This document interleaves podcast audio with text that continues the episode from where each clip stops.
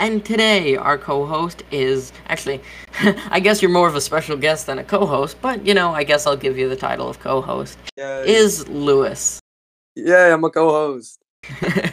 um, so today, sadly, uh, we had already told you that Stephen couldn't make it, but also Sam couldn't make it.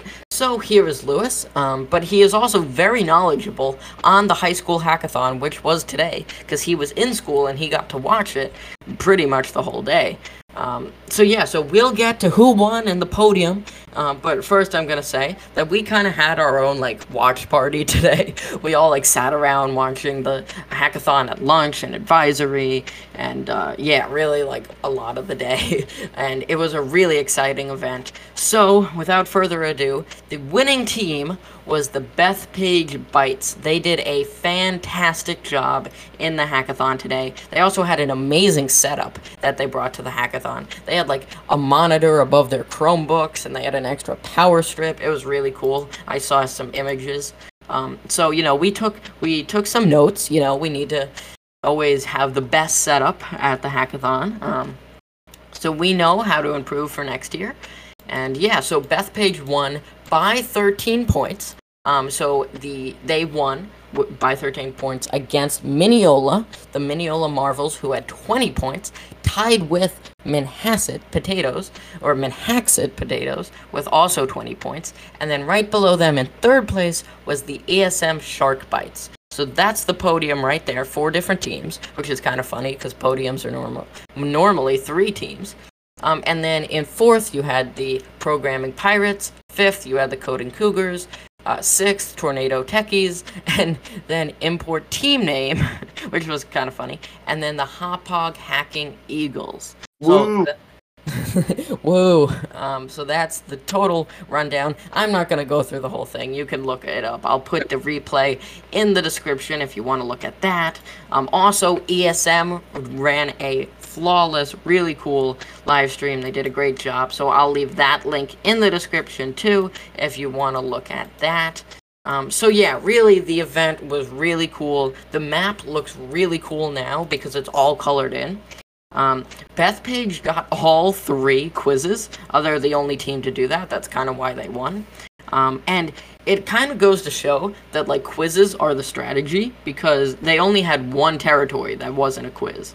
So I guess you know take some notes for next year if they have quizzes. Then you know I think they're gonna continue this quiz thing. Um, they seem to re- the mentors and KidOYO seem to really like these quizzes because they take a load off of the mentors um, who have to be checking these challenges the whole game. Luckily, these quizzes kind of take some of that weight off them. So, um, so that's why I think that the quizzes are going to stay for a very long time. And I mean that that's interesting to say because maybe next year they have something else that will be like the quizzes that don't have to be manually checked. Like what if there's boom, like there's a speed code thing. Like, okay, first you have to click on the thing, do a bunch of speed code, and then you get into the map.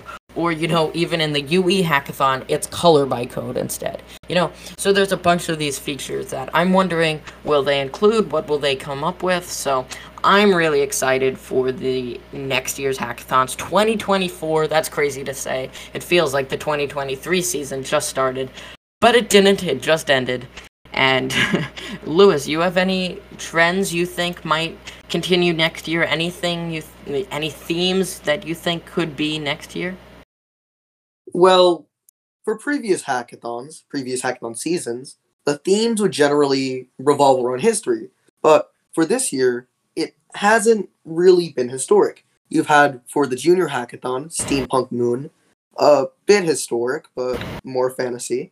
Then for the middle school hackathon, they had Life on a Chip, which that is fantasy. And then for the UE hackathon, they had the most realistic one, Ring of Fire. And for this hackathon, Elements, complete fantasy.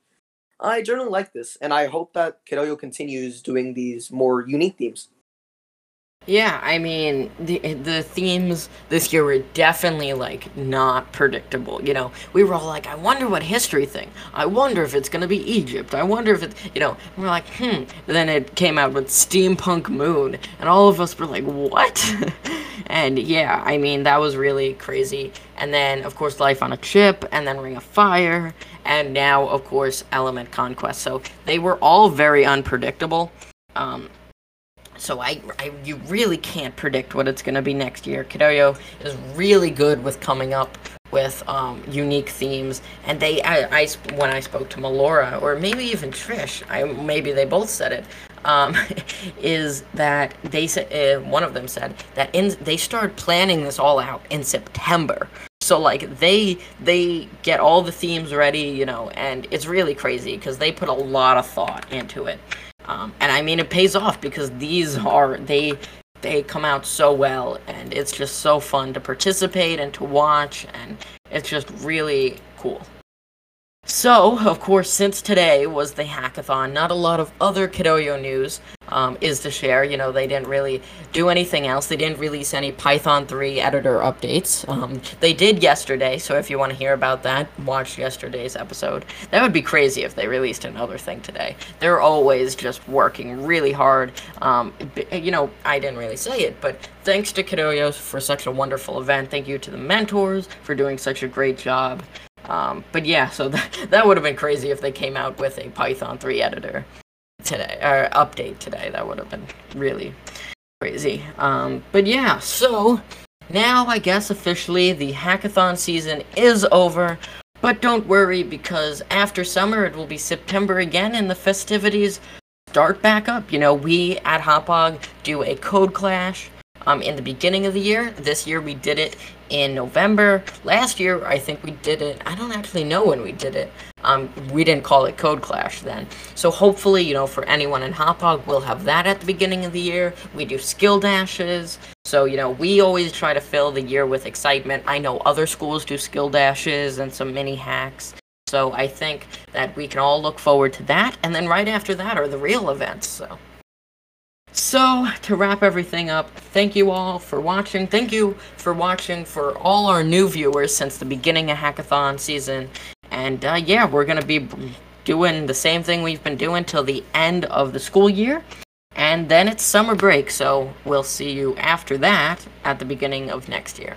So, thank you all for listening, and we will see you on Monday. bye bye.